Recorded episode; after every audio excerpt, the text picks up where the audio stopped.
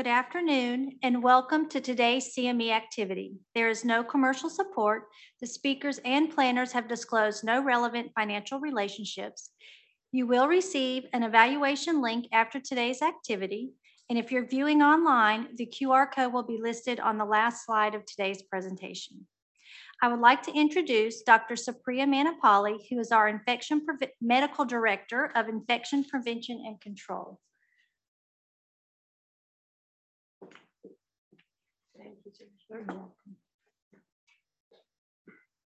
Thank you for attending the C M E today. Um, as part of I D Grand Rounds today, we're going to learn about microbiology basics. Um, Doctor Jaime Morel and um, William Osick will be presenting this talk. Doctor Jaime Morel was born and raised in Dominican Republic. He completed medical school in Dominican Republic in two thousand five. He completed a few residencies with pathology at University of Florida, surgical pathology fellowship at Emory University, and a breast pathology fellowship at the University of Florida. Doctor Morel was an assistant professor at University of Florida for four years. He joined Northeast Georgia Medical Center two and a half years ago. He's our microbiology lab medical director. William Osick joined N G H S in September of twenty twenty-two as the section head of the Health Systems Clinical Microbiology Laboratory. He graduated with a Bachelor of Science degree from the University of Utah School of Medicine in Salt Lake City, and is board certified as a medical laboratory scientist by the American Society for Clinical Pathology. Please join me in welcoming our presenters.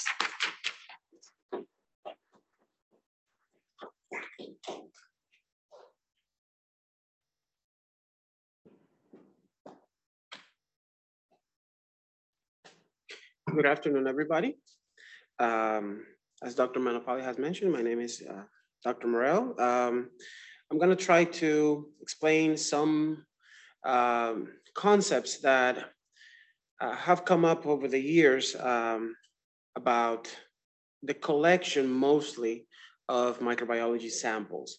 I'm going to also branch out a little bit into um, other types of uh, procedures, because it would be um, a waste of an opportunity not to touch on some um, practices that would improve the, the work that we all do uh, for our patients. Um, always is good to remember that the lab is not alone. We all work together. Uh, we hear these, this word very often, together and together, but it's true. We, the lab doesn't function without clinical staff, without the nurses, um, everybody. So we require to all Uh, do the best we can for our patients. Uh, there's no way that the, our patients would benefit from our care if we're not doing everything in the same page. So here's this. The goal of the microbiology examination is to provide accurate, clinically pertinent, and that is very important. Um, it has to be clinical pertinent. Uh, results in a timely fashion. Um, I think Bill will mention some uh, of the times, but usually we, re we have some sort of report within twenty-four hours and sometimes even immediately. Um, the, but the quality of the specimen uh, is critical. If the quality of the specimen, and not only for microbiology, for chemistry, for anatomic pathology, it is vital that the sample contains what you want to know. A poor sample can give you a faulty result, either it being negative or, or positive. So one of the crucial parts of collecting a specimen is the, the site. Uh, the body is very big, has a lot of nooks and crannies. Um, and you may be unaware how important it is one centimeter of the body from the next. I usually tell, uh, put the example of the neck. Anterior in the neck is the thyroid. A little bit to the side is, the, is arteries. This side can have other sorts of tumors and lesions. So even a few centimeters make a big difference in the, in the, in the diseases that we can uh, carry. So here are some examples. Um, let me see how you can see. You don't see anything. Okay. Oh, this is difficult. Here are some examples of how we would like the, the, the samples we get to be labeled. They have always, they should always be labeled in the order, and even better, also on the container that you send them. The, the site is gonna be as specific as you can make it. Uh, sometimes we don't know, but if you can, you can put that this is, a, for example, an ulcer. Skin of the right arm, anterior and medial, because, I mean, I, I don't know if you guys can see. The anterior surface is very big. You can have three ulcers there that you want to biopsy, and I need to know which one it's the one that I'm getting, okay? So this is for the lungs, for example, uh, lower lobe, bronchoalveolar lavage. Left foot, this is really important. We get a lot of orthopedic uh, biopsies and uh, cultures. It is important to know which site specific, which toe, which part of the toe was um, collected. Uh, urine, there are several types of collections for urine samples. Uh, this is just one example, clean catch. So for microbiology, we have two types of tissue areas, sterile, that are always sterile, and non-sterile sites. Sterile sites are usually simpler because they're done either on the O R, on their very invasive uh, procedures. Uh, even a joint, you may not consider it invasive, but have you have your joints tap? It's pretty hurtful. So these are sterile sites. Usually we don't have a lot of issues with these because they're properly collected. However, if the site is not properly designated, we may have issues. Uh, so examples of them is C S F, blood, pleural fluid, joint fluid, uh, and non-sterile sites, which is the focus of our talk, or my focus in, the, in that, it would be sputum, wounds, skin, and throat. Uh, why are these non-sterile? Because they're communicated with the with the outside. So they're full of bacteria and microorganisms that will inevitably contaminate your sample. There's no way around it. You're gonna contaminate all samples that you take. The, what we want to, of, to minimize is the degree of contamination. There's no way that you can take mucus out of a nose and take only the organisms that you want, okay? Um, so I put in red, the less we get from you, it's the best. Okay, we wanna get the, the microorganisms that we wanna treat. Um, so there's always gonna be human cells. Human cells are epithelial, aka mucosa, respiratory mucosa, skin from the nose, uh, and white blood cells. Um, this information is one of the cornerstones, cornerstones of viability of a, of a sample. If the sample contains too much of you, it is most likely gonna, gonna yield good results for your treatment, okay? So we're gonna focus on the nasal, oral, respiratory, skin, and soft tissues. So this is the whole list I'm gonna go over. Um, so we're gonna start with the sputum. So a sputum may be naturally expectorated uh, and used for analysis, or it can be induced um, by cough. Uh, this is one of the hardest specimens to get correctly. I don't know if anyone in you suffers from asthma. I do. Um, and you cannot cough if you're having a, uh, or uh, expectorate any uh, mucus if you are having an asthma attack. So you may need to nebulize the patient. Um, to minimize superficial contamination um, of colonizing uh, bacteria, which it's impossible to, that's why I use the word minimize. Uh, you can ask the patient to remove dentures uh, and rinse their mouth with sterile solution. Do not use tap water. Uh, you may get some weird bug in the water that you don't uh, know what to do later. Um, The sputum is immediately stained for, uh, for gram stains, uh, and it's used for cultures. And uh, it should be transported to the lab immediately. On, on if you cannot uh, do it immediately, uh, do not put it in the refrigerator. Did it move?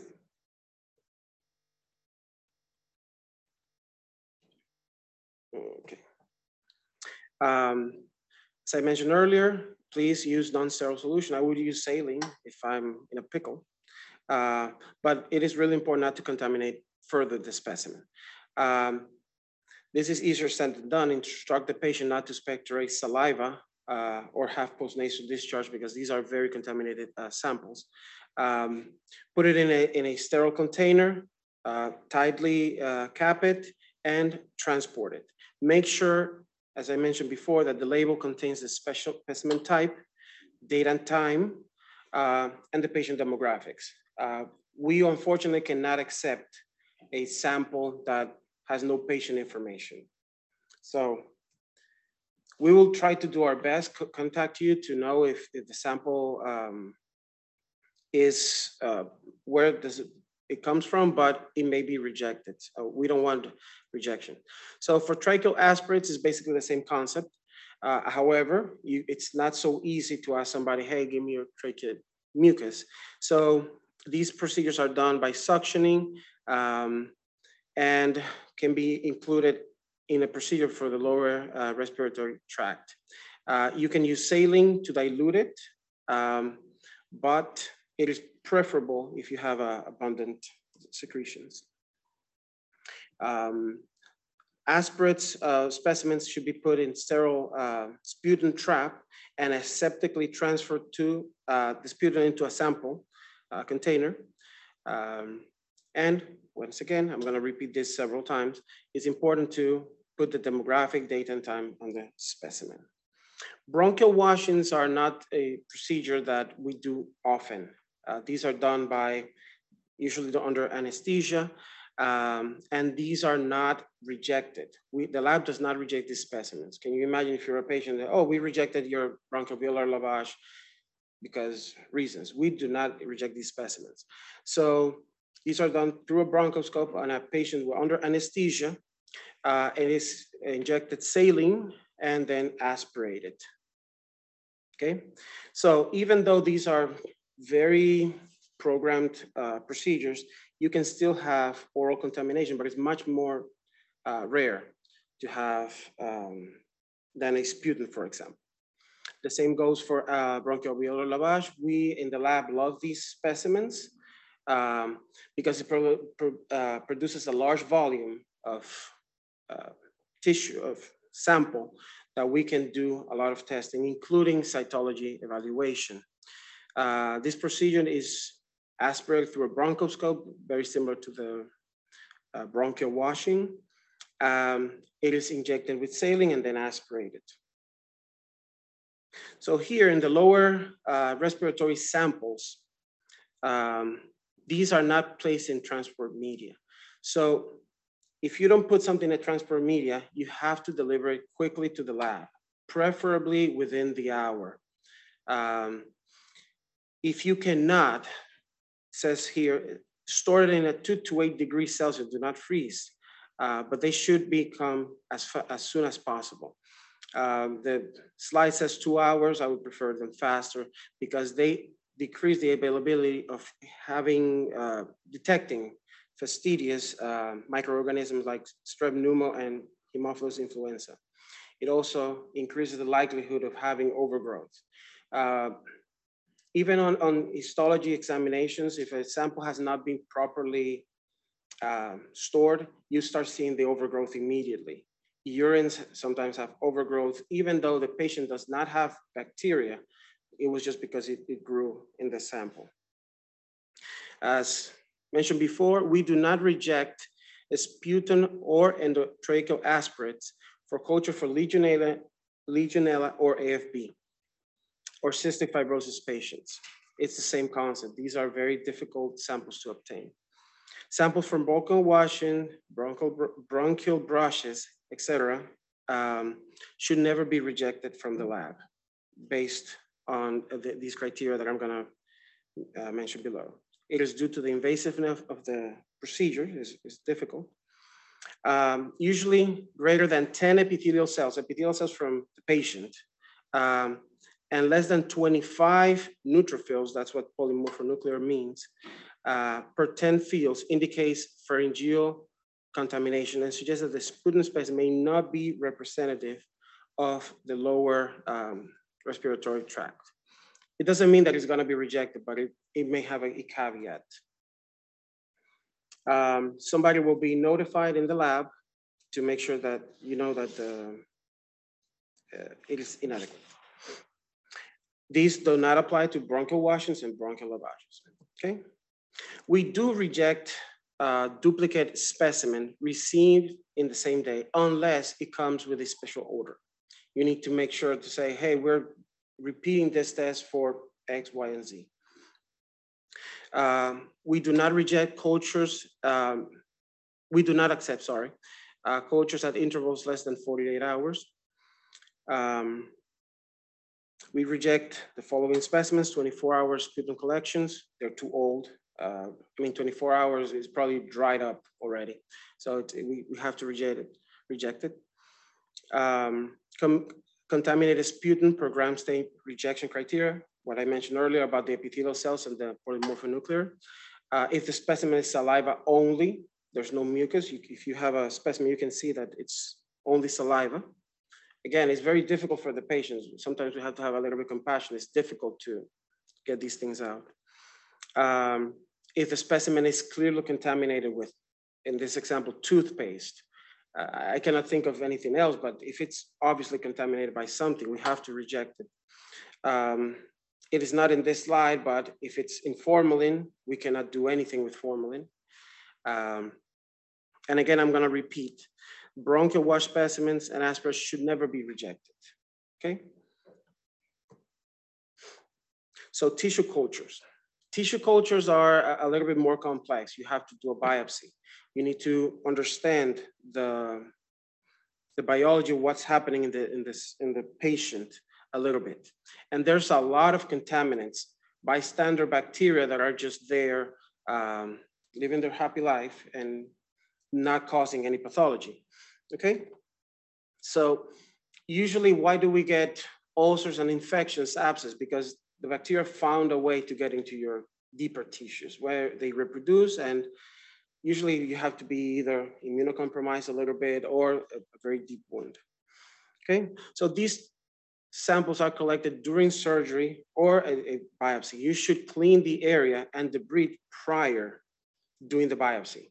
Never take the center of an ulcer. Uh, I wish I would have included a photo, but don't take the center of an ulcer because that will always have contaminants.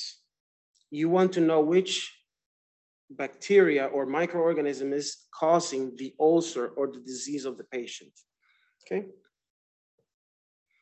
So, after you debride it, everything's clean, you go ahead and you biopsy the edges of the ulcer.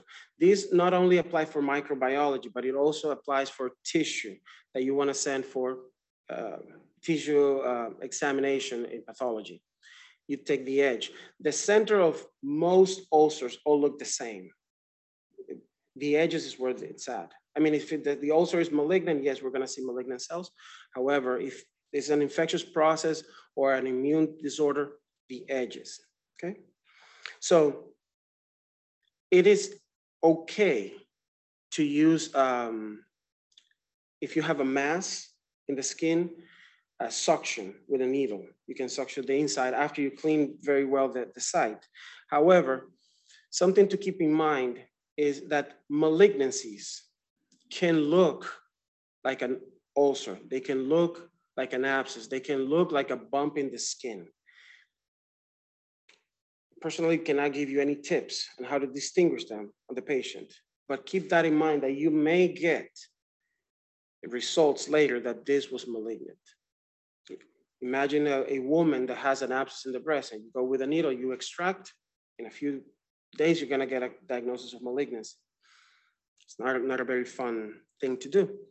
Um, Swabs are acceptable for tissue cultures, but they're not uh, the best. Uh, I put it a little bit dramatic saying that is the least appropriate. If you don't have any other options to collect the tissue, use a swab, but always try to avoid using a swab. Uh, they can get contaminated and they don't carry a lot with them.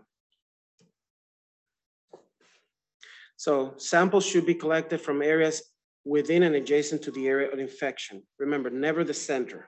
The center of an ulcer is not going to give you a lot of information. Um, be as generous as you can with your biopsies. Um, there's always joking that the pathologists want more and more and more tissue. It is because the tissue, I, I joke usually that the tissue doesn't say, oh, I am this infection. The, the, all the features are not only necessarily in that sample, so we need to see more than that. You can do several small biopsies around the, the, the, the area of concern, always trying to get as much viable tissue, both for anatomic pathology and microbiology. Remember, the organism that is causing the disease in your skin, in your bone, is not going to go away because you clean it. It's going to be deeper in the tissue. Okay, so put the sample in a clean, sterile container. It is very important. Uh, for orthopedic prosthetic joints, multiple samples are uh, encouraged. Um, these samples should be delivered within thirty minutes uh, for best recovery. This is part one of our, um, how do you say that? Um, part of our manual. They has to become within thirty minutes uh, and keep the sample at room temperature. Refrigeration, especially in bone samples and deep wounds, uh, decrease anaerobic viability. Specimen receiving formalin are no-no. Formalin, the moment you put it in formalin, it is dead. There's no ten second rule on this. Goes in formalin, you're done. There's no culture, there's nothing we can do. There's no exception like, oh, can you? No, we can't, unfortunately. And this goes also for flow cytometry uh, in lymphoma specimens. So large organs are accepted for cultures. Like I think the, it's an appendix here. So if you take an, uh, an appendix or a leg and you want to do culture, make sure it goes first to the lab. When I say to the lab, not directly to microbiology. That way we can triage where to take the samples, because we may need to do other tests on that sample that is not necessarily microbiology.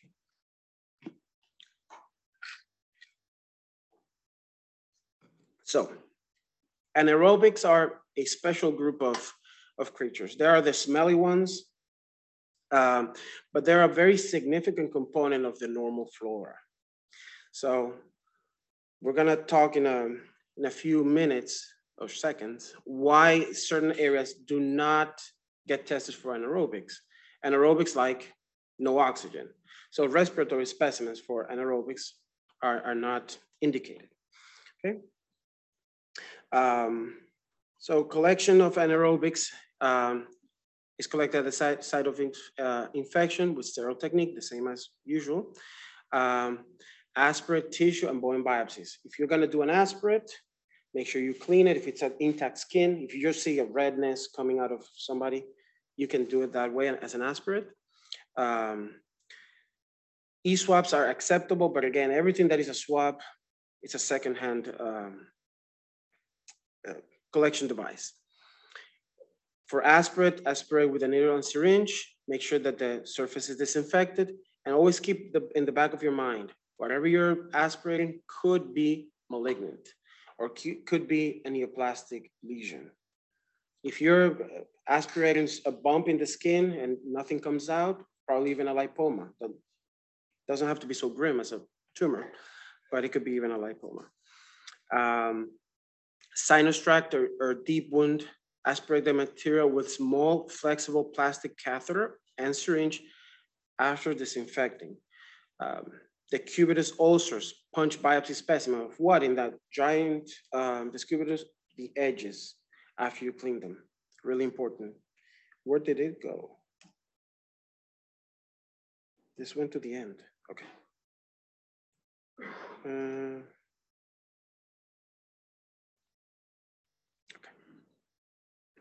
Bronchial washing, another respirator, not obtained by a, a double lumen catheter, are not appropriate for anaerobics.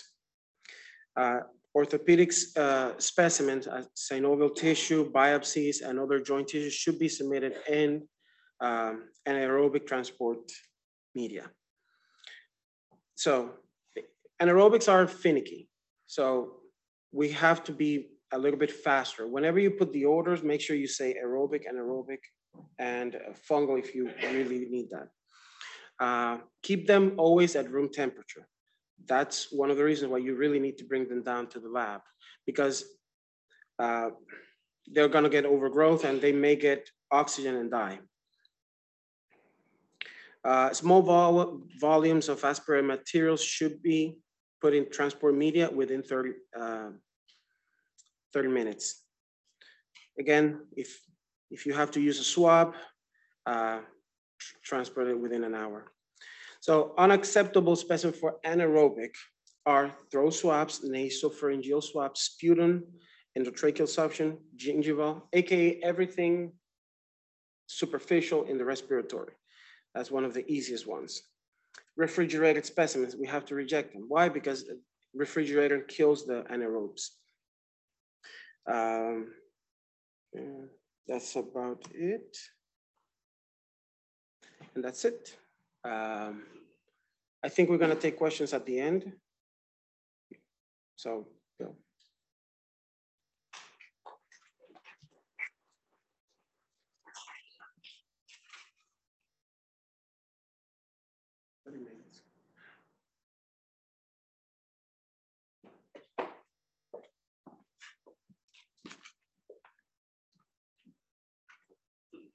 All right.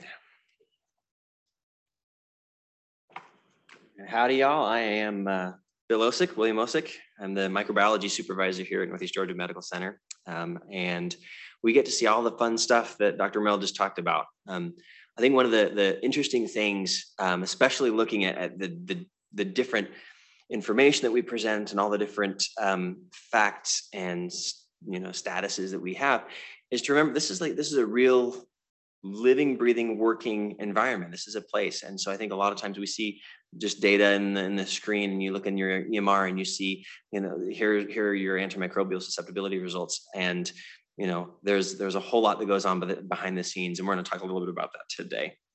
Um, literally just about a little bit. There's a ton of information. Um, I was just trained, uh, had some high school students that came through the today with two groups of them, and really it's just scratching the surface. There's a one ton of wonderful uh, things. Um, I don't have any disclosures we mentioned at the beginning, although if somebody wants to bribe me, we can talk. Um, I left this slide on here. It's the, the mission for Northeast Georgia, um, improving the health of our community and all we do, mostly because That, that's kind of exemplified in what we're doing here today, is having this continued discussion, um, striving for the greater understanding between um, other sections in the lab, um, providers, and, and everyone else to allow that, um, that I guess, improvement, the, the good communication to happen. Um, the diagnostic stewardship that we're talking about is really the heart of, um, of this concept. It's doing what's right and making things better. So overall, I'll give you a quick overview, kind of as you see where we're going. So it's your hair's not on fire out the window. Um, first, I'm going to talk a little bit about the setup bench, the first thing that happens when, when the samples come into our microbiology lab. Um, a little bit about the acceptability source, um, specific information, um, test appropriateness, and plating or planting, depending on, on um, how, you, how you discuss that. Um, we'll also talk a little bit about the rapid tests and some of the more classic microbiology tests, uh, including something quick like a, like an antigen test that we can check really fast, and then that same sample going on for a culture, which may take a little bit more time. Um, uh, in addition to that, some of the P C R uh, testing that we have available in, in the wide menu that that includes. Um, we'll skip ahead and talk a little bit about the uh, uh, case study um, with using a urine culture. Um, and then uh, some gram stain um, of blood cultures, uh, some of the diagnostics that we use for blood cultures, um, with, with sepsis being as, as critical of a, of a clinical condition as it is, it really is important that we're doing things right when it comes to, to handling and managing those patients. And so we'll talk about how the, you know, the tests that we have that, that allow us to, to really contribute to a, a more a quicker response, a quicker result, and a, and a better um, outcome for the patients. Um, and also on the other side, as, as a, another test, we have a Cepheid, uh, which is a test for MRSA. We'll talk about that a little bit. Um, I'll touch briefly on MALDI-TOF, um, which is one of the uh, pretty wonderful like instruments that we have now um, that saves us a lot on, um, on test utilization. and then um, talk a little bit about what you're used to seeing, the microbiology reports, and, and what they mean and what we what we expect to see um, in those things. And then finally, some of the diagnostic um, stewardship partner uh, wins, the things that we see that we that we accomplish together. So um, starting off with the setup bench, um, Doctor Morel talked a lot about the specimen acceptability. Really without that, without having a good concept of what constitutes a good sample, um, you're not going to get the results that you need. If you have an infection or your patient has an infection, but that sample doesn't come in its, in its optimal condition, you're not going to get the, the answers you need. Sometimes we, we say in the lab, garbage in, garbage out. And we don't wanna see that. We don't want that to happen. Um, so with the specimen acceptability, the, the, the type of the specimen is important. The, the actual, um, source, whether it's urine or, or feces or a tissue sample or a bone, um, all of that can, can guide and direct where that sample is going to go and how it's going to be handled. Um, the time and temperature, um, the time, date, date and time of collection, uh, as well as the temperature of storage and transport has a significant impact on how, um, how good of a sample you get and what you can recover. Um, you know, when I was a kid, I used to call, um, there was a hotline. Uh, you call time and temperature. And that was before, you know, you had the atomic clocks. You could call in and it would read you off the time and tell you what the current temperature was. So it's kind of a kind of following us into into this the rest of this um, the world here, that it it does remain uh, really important to know that those samples, that the the microorganisms that are contained therein are viable. Um, Doctor Morel, I think, talked a little bit about that. Um, and the urine is a really good example, because if you let it sit out too long or it's too warm, then some of the contaminating flora or bacteria can overgrow, and then you're not going to find the pathogen. Um, on the other hand, you may have a, a an organism that doesn't survive very well, and so that same amount of time will actually cause the pathogen to die off or disappear or not be um, recoverable in, in the culture. Um, the quality of the sample matters, and, and we talked a little bit about, Doctor Morel talked about that as well, with um, the type of samples that we're getting, um, especially with sputum cultures, and, and being able to really evaluate and see what cells are there, what type of um, things do we see within that sample when we do microscopy, when we do a stain, and can we tell that that's really a good uh, representative sample? And then uh, quantity. Um, we, we do our best to work miracles, but there has to be enough to, to get it on a plate or to get it into a broth. And so that can be a really critical aspect of everything as well. Um, So um, one of the questions I'll leave out there for the for the, the quiz at the end is, is really, how does that stability, that time and temperature, impact um, microbiology testing? Um, moving on to the source, um, uh, knowing what we've got is also really important. So having the uh, correct and specific information. So if you've got those three um, lesions on your arm, we don't know which one it came from. It's going to be really hard to tell apart what we're doing and what we're setting up. So it's really important that we have that information that's detailed, that you as a clinician hopefully will have um, and, and be able to share that with us. Um, so, you know, the difference between a bronchoalveolar lavage, uh, sputum sample, and a tracheal aspirate can, can be very significant, especially for, for how it's obtained and, and how it's um, the ability to recollect something like that. Um, excuse me. Um, in similar fashion, as um, many of you will recall with, um, you know, the past work we've done with um, respiratory viruses, especially with SARS CoV two and, and the, the COVID pandemic, the difference between the anatomic site, you know, an anterior nares swab versus a mid-turbinate, which is a little bit deeper, versus the, the nasopharyngeal swab.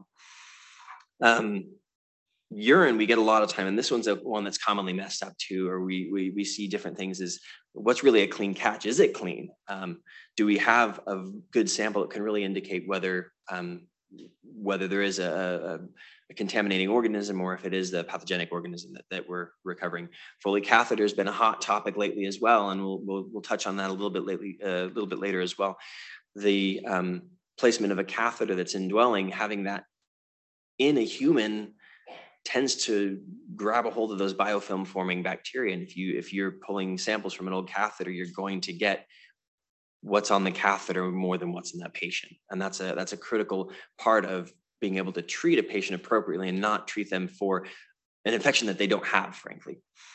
Um, another one that was mentioned to me actually by one of my microbiologists was um, was the difference between, you know, a stomach versus an abdominal wound or skin. You know, there's, and you come from the, the general same place, and it might be easy to say, ah, it's from the stomach, but really that means something very, very different to us. And so seeing a piece of a stomach or a stomach biopsy for, for example, H. pylori, Helicobacter pylori, um, will be handled completely differently um, than maybe a, just a, a skin lesion or a wound on, this, on this, the abdominal region. Um, another one that was mentioned by one of my microbiologists was um, a vaginal swab or a vaginal specimen versus a vulvar sample, um, and the what you can expect to receive from, from those two different um, sources. Um, when it boils down to it, it's that communication. It's knowing what you've got, what you've uh, taken from that patient, and then taking the time to really enter that in and, and let the microbiologist know what we're dealing with so that we can adequately get you the, the, the best um, information, best response. Um, moving on to the next bit is, is from the appropriateness of having a good sample is also knowing which test you're ordering. And so um, having an anaerobic culture from a superficial site where there's not an anaerobic environment wouldn't make sense. Um, so an anaerobic organ organism oftentimes is, is actually killed off by the presence of oxygen. You know, there, there are several organisms and many of these anaerobes, especially Fusobacterium, um, that really don't survive at all in, in an oxygenic environment. And so we have to have them in the laboratory. We actually take all the oxygen out, change the air out, um, and put them in an environment that, that they can actually survive in. Um, I used to kind of joke around that if, if you want, if you want to find a bill somewhere, you're not going to find me up north in the snow and trudging around in the woods. You're going to want to find me somewhere in the warmth and maybe on a beach somewhere. I don't know, but we have to go to where these organisms are happy. And so if it's an anaerobe, we need to make sure that we're looking in having that anaerobic environment for them to survive. Um, Likewise, if we have an anaerobic culture that doesn't also that it's not accompanied by an aerobic culture, so we can compare those two. That's that's an important um, bit. Um, you can of course have an aerobic culture without that anaerobe, but if you have that anaerobic culture, you do need to have the the equivalent of an aerobic culture, or a tissue culture, or a bone culture that would match that. Um, the next one is kind of an interesting one for me because we see this uh, special request a lot, um, and this is a, a test appropriateness for. Um, For example, we we um, we see a lot for for joint infections, and we'll be looking at uh, Cutibacterium acnes, and that's a really slow growing organism. So how are we going to find it? If I if I just pop it in the incubator, wait twenty-four hours, and look at it, I'm not going to find anything. Probably it's not going to be there. And so we get special requests to hold these for a little bit longer, which is absolutely one hundred percent appropriate.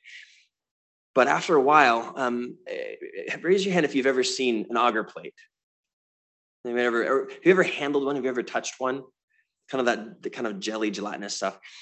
You let that sit for five, ten, fifteen, twenty days, it turns into a potato chip and you're you're not going to get much growing on it. And so um, that's, that's another thing to consider is, is, you know, up to maybe ten days, we have that good time and that's enough time for maybe C. acnes to really grow. But if you've got a request for twenty-one or more days, by the, by the time you get to that end of that culture, it's really not going to be as useful um, for you. And you're just waiting for, for a result that's not really going to be valuable. Um, another one that we see a lot of time is we have a test that um, screens for M R S A and M S S A, so methicillin-resistant Staph aureus or methicillin-susceptible Staph aureus. The screen is actually, it's a really neat one because it's just, um, right now it's just a nasal swab, and we plate it onto this uh, uh, chrome auger plate. So it's got two different sides. It's got one side that has oxacillin in it, and it has another side that doesn't. And you can, you can actually, it's chromogenic, so you see if Staph aureus grows on one side and not the other, you can see that the, the staph is there, but it didn't survive in that, in that environment where there was oxacillin. So it's resistant, not oxacillin standing in for the methicillin. Um, but if you've got a, a dog bite or a leg wound or something like that, you don't need to order a, a staph screen because this is a pre-ops, pre-surgical type of, of test. If you're worried that there's going to be potentially a staph infection in that wound, you can guarantee that if it's there, it'll pop up on that routine culture. And so normally if we see something like that, we'll actually um, let you know that we're going to cancel the screen because it's not, a, not an appropriate test for that. And this is kind of, you know, delving back into this, the, the um, uh, utilization of our tests, um, you know, the, the diagnostic stewardship is, as we're saying. Um, let's see. Um, Another one that's kind of been a hot topic is, is overuse of the urine cultures. Um, I, I kind of put a little joke in here that it's, you know, handing out cultures like Oprah hands out, you know, prizes in her show. And, you know, everyone here, oh, you're not feeling great. You get a culture and you get a culture and you get a culture. You're in the emergency room. Hey, get your culture too. Um, may not be the most um, appropriate situation, especially if these patients are asymptomatic. And so being judicious in how we employ some of these tests um, will really get us uh, more valuable information and more valuable of a response, um, and prevent our patients from having to undergo extra therapies and, and, um, and treatments of the, and uh, taking extra antibiotics and whatnot. Um, let's see, um, another, uh, another one that I, a real life example is, um, we're here to help. Um, and so when you have questions about ordering, it is complex. There's a lot of weird stuff.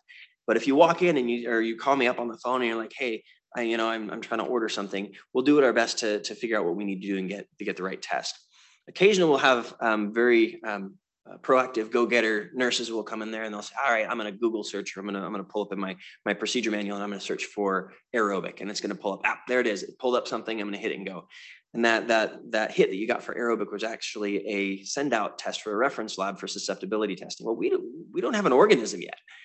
And even if we had an organism, most of the susceptibilities are going to be done here in house. And so that's not the right direction to go. And so um, in cases like that, you're really looking for a different type of culture.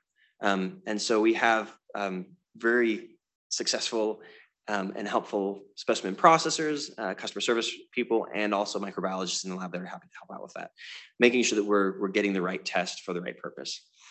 Um, Another one that we see is um, bacterial vaginosis. Check, make sure I'm not going too long, um, where we order a fungal culture, which is not appropriate for, for that. And so um, with, with this particular test, we, we actually do um, a stain, and we look at the prevalence of certain organisms, whether they're gram-positive or gram-negative, and, and the normal flora you would expect to see, and compare that to, um, to what else is around. And by doing that, we can say, okay, is this, is this an imbalance or is it not? And really tell whether there is a, a, um, a vaginosis or an infection. But um, B V cannot be diagnosed by culture, um, and also uh, fungal cultures should not be used in that case because it's not appropriate um, to, to grow up. You're, you're gonna end up culturing a lot of normal flora in that case. Um, if y'all have questions as I'm going, feel free to pop up and hands. I'm sure there are microphones around there. Um, otherwise, I'll just keep on going. um, The last, the last bit for this section is plating. And so this is really the magic when, it, when the magic happens at the beginning. So we'll, we'll bring those samples and we actually triage. We'll look at everything. We'll check the date. We'll check the source. We'll check the time. We'll make sure that it's the appropriate um, temperature and that we have the right amount of sample and we can handle this. Then it'll go over and we'll actually track it into the computer system to document, yes, it's here. Yes, we have labels. And yes, we're going to rock this. Um, those will get set up and then um, plated on different media. There's a whole slew of different media that, that, that we use. Some of it inhibits certain bacteria, some of it encourages others to grow. Depending on what we're looking for, you may see a whole rainbow worth of different types of, of agar plates or tubes of broth or things that we'll actually look at. Now, now take a second to stop and think, I just ordered that and I just put it in Epic and said I'm gonna order this test. And what's happening in the in-between time between the time you order that test and the time you get a result, be it preliminary or final? That's all this magic that's happening right now is, is that plating, is that analysis, is looking and tracking down these, these um, the quality of these different samples and what's growing from them.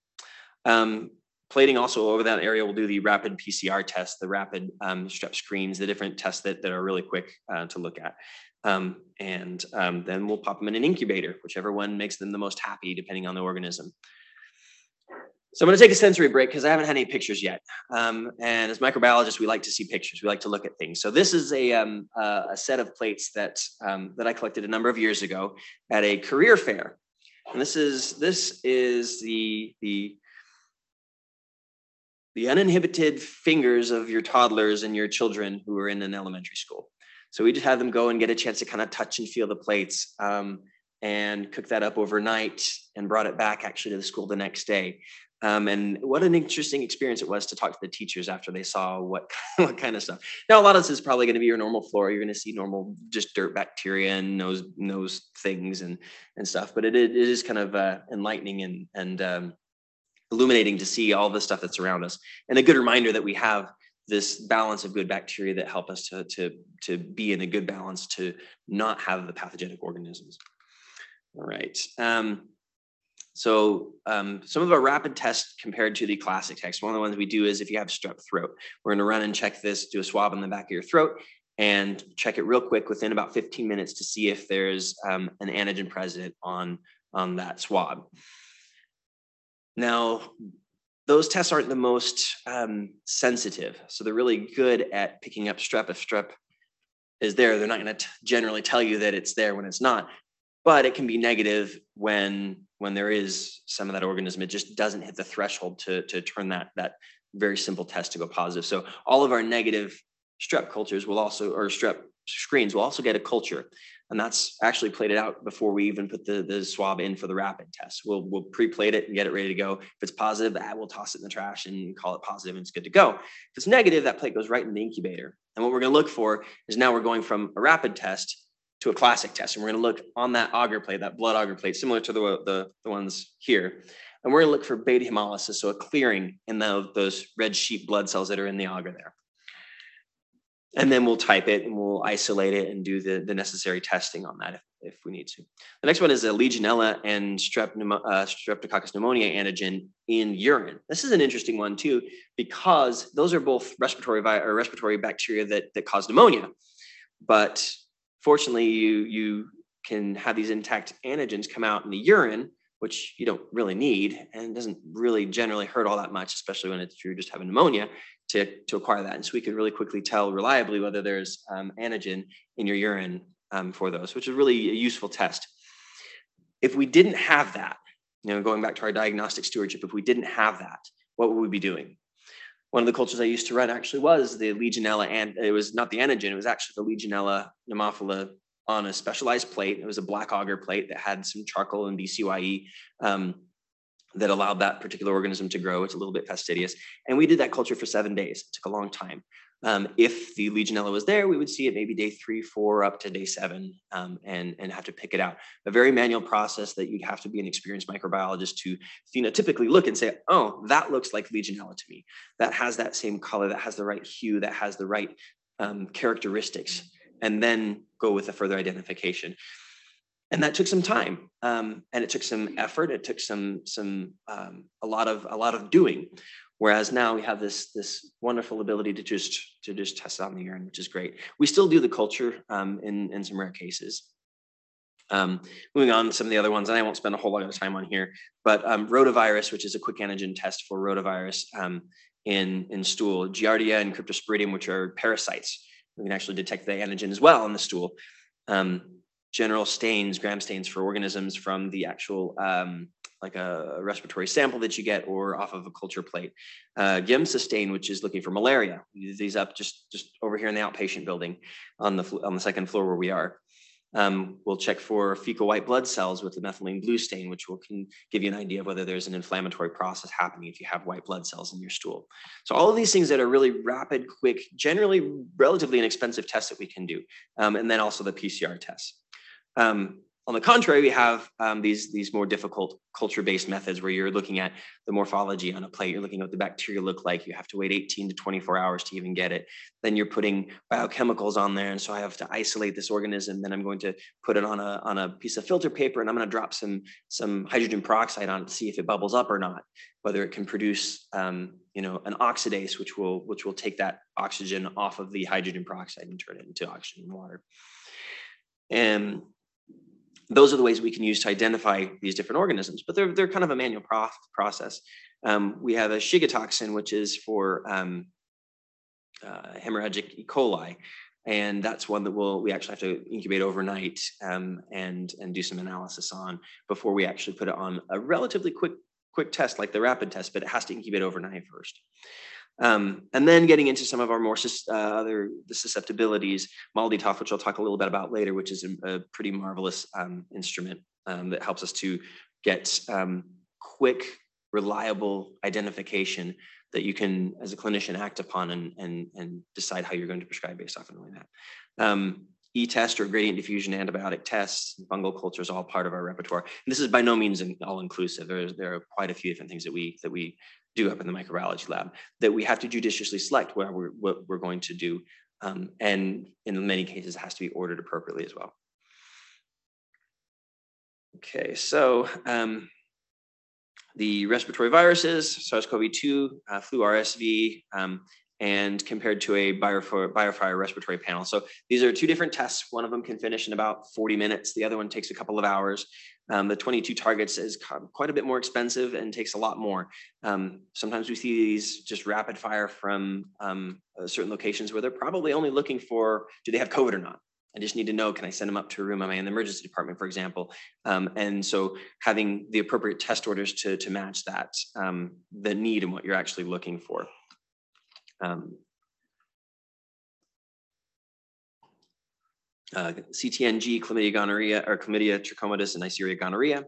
Um, group B strep, which is another quick one, especially for um, uh, neonates and, and the potential for neonatal meningitis. Um, Although once we would get that, it may not be, you know, we can test that by P C R and say, is this here, is it not? We may not need to actually do susceptibility testing because that organism is predictably susceptible to penicillin. Um, if mom's allergic to penicillin and, and can't do a, a, a, a, a sensitization test study or something like that, then it may be appropriate to run a little bit more of susceptibilities and try and find a better option for them.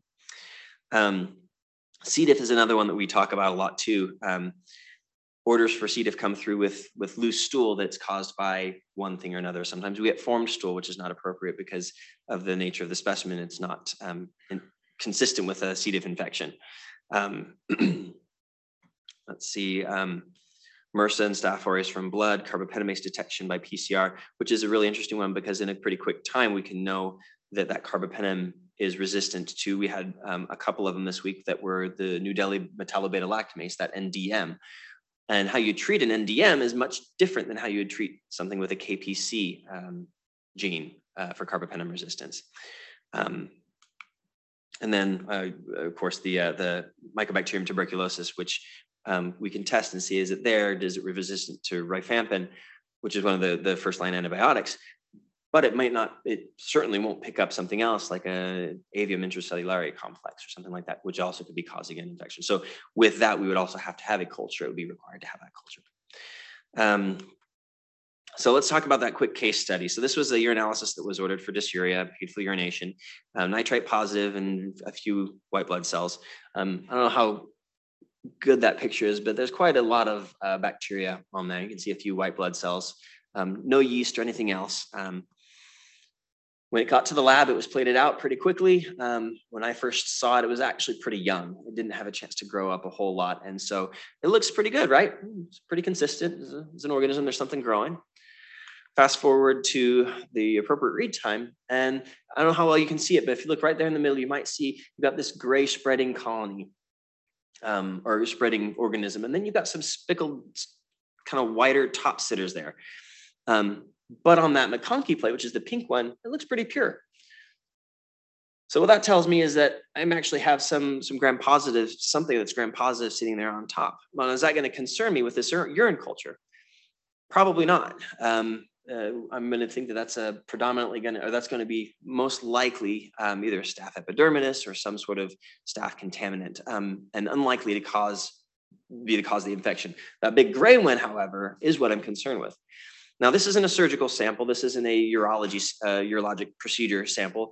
So if you were to ask me, hey, let me get the identification, the susceptibility on that white guy too, the white colony, there's going to be a problem with that because it's really not going to give you any useful information. And so that is one area where we can kind of um, guide toward, towards useful um, use of that information or using that information appropriately. Um, in this case, um, that second organism was a probable skin contaminant. We did put it onto a P E A, which isolates for gram-positive organisms, and then didn't need any further workup. The uh, I D and susceptibility for that gray lactose fermenting organism, the pink one on the MacConkey plate, was E. coli.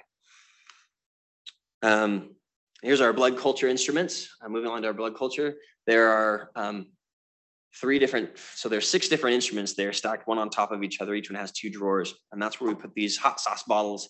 If you've ever seen the blood culture collections, they fit right in there, and then they, as they go positive, it, the, the machine will alarm and yell at us and blink red, and we'll immediately pull it out. The interesting thing about this is, is that first step is that as soon as we get that, we know there's a positive blood culture. Now we don't know what's in there. We don't know if it's a contaminant. So we're going to take it and we're going to gram stain it and look and see, okay, what are we dealing with? Is this a gram positive organism or is this not? Is this something that, that may actually be, um, uh, now, not that a gram positive organism isn't, isn't important, um, But if it is a gram-negative bacillus, we have this really cool instrument called an accelerate pheno, which we only use for those gram-negatives um, and select for that because of the propensity for seeing um, skin flora contaminants um, in there. We don't want to waste a cartridge on something that just could be skin flora. So we'll put that on there, and then within about two hours, you can have an I D directly from that blood culture without having to culture it overnight, without having to grow the organism for eighteen to twenty-four hours. And then within another uh, total seven hours, you can have susceptibilities or preliminary susceptibilities for that organism. Now it has a limited menu, um, but it's, it's a really neat um, way of doing, um, of, of testing for that. Um, if you do have gram-positive cocci and they're in clusters, we might be worried about staph um, or MRSA, in which case we have a different test that will run a P C R to detect whether there's Staphylococcus aureus and MRSA on there. Um, here's a picture of our um, accelerate pheno that's up there. We have four of four of them that are connected together. The I D is done by fluorescent in situ hybridization, which is just the artificial genetic material with a with a with a fluorescent label on it. And if it if it picks it up in that E. coli well, then it's gonna it'll tell you what you got. Um, the the the analytics on this are required. You have a supercomputer on the back to really kind of um, get you the information you need. Um, I'll skip through here. This is our MALDI-TOF. This is the, the one that once we have a colony, we can put that colony in there and uh, literally it blasts it with lasers. It's a matrix-assisted laser desorption and ionization instrument. And by a mass spectrometer, you blast that with the lasers. The smoke goes up through a, a vacuum, and you can tell by the spectra what kind of organism. It's like a fingerprint for these different organisms. And you can tell them very, very specifically apart from a lot of different organisms. The, the way that this one kind of plays into is having that um, ability to run this in a, in a quick time once you've got the, um, the, uh, um, the, or the organism already growing. Um, and I've gone a little bit late here, uh, so I'll quickly run through these microbiology reports that you expect to see. It's kind of a progression. Um, Initially, you may get a culture in progress, which means we're working on it and there's nothing really happening.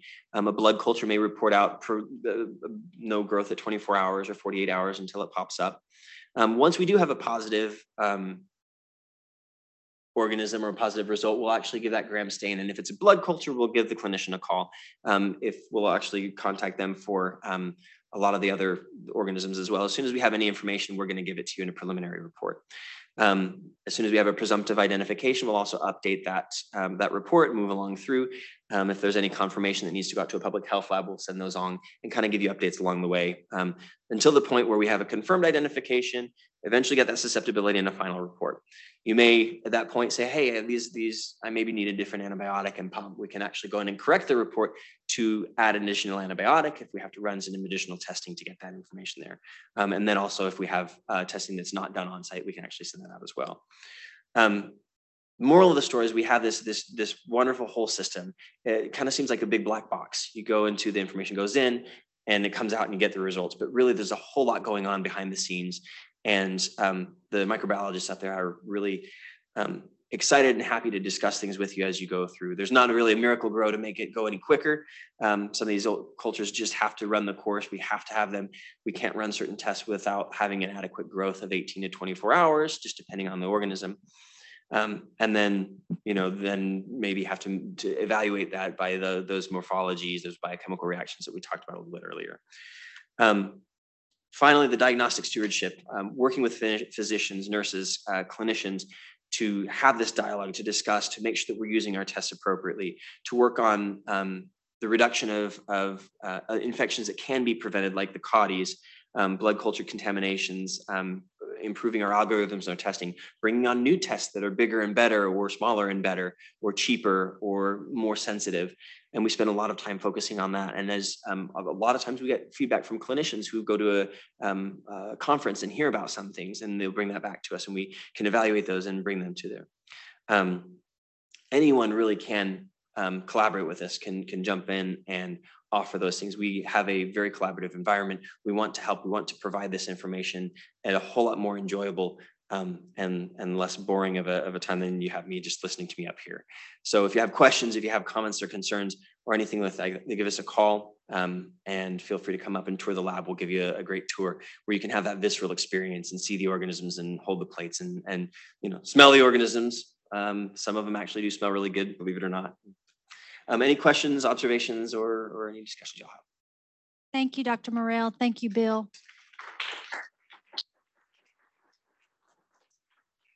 do, we have, we don't have any online. So if you have a question online, just put it into the Q and A chat and um, we'll ask that for you. I was just wondering um, about the cost. Uh, I know there's, you went through a lot of the rapids, uh, like the urine strep and the urine Legionella. What are the costs to the patients typically for those? The cost to the patients? Yeah. Um, you know, it kind of depends. I think we we see a, a kind of a diverse group. With our inpatient, it always kind of falls under the, a similar bucket.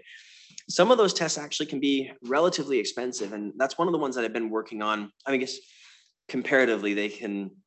You know, we get them in a, in, in a kit, and they're, you know, they're several hundred dollars to get all of these together. Um, but one of the new tests that I kind of mentioned we're, we're evaluating now actually is a combined test. So right now we run um, the Legionella and the Strep pneumoniae. It's a similar test, but we run them side by side. It's a different, it's a different kit for each organism, and we have to run them side by side. There are slightly different instructions, but we're evaluating one now I actually have in my office that is combined, and it's a little bit more sensitive. The Legionella has a, a rather than just getting your serogroup one, you actually have five different serogroups that it'll actually pick up. It won't tell you the difference between them, but it will pick up um, and and be uh, positive for that. And it's a little bit cheaper, I think, than than having those two two tests together. So what the cost is, I think that kind of depends. I don't know exactly how that goes back and then should influences uh, or is influenced by um, insurance and, and those other things. But um, the the cost in time, the cost of not having to go into the, the you know, the, the lungs to get a sample, or to have somebody have to expectorate a sputum or to wash something out, really does um, speed up that process. And you can start treatment a lot, a lot quicker than going in and having to culture a respiratory sample. But that's a really good question. Doctor Morel and Bill, thank you so much for this informative talk. One clarifying question: when we order a sputum culture, that is not set up automatically for Legionella in our lab. Is that correct? Correct. So you have to order a separate Legionella culture.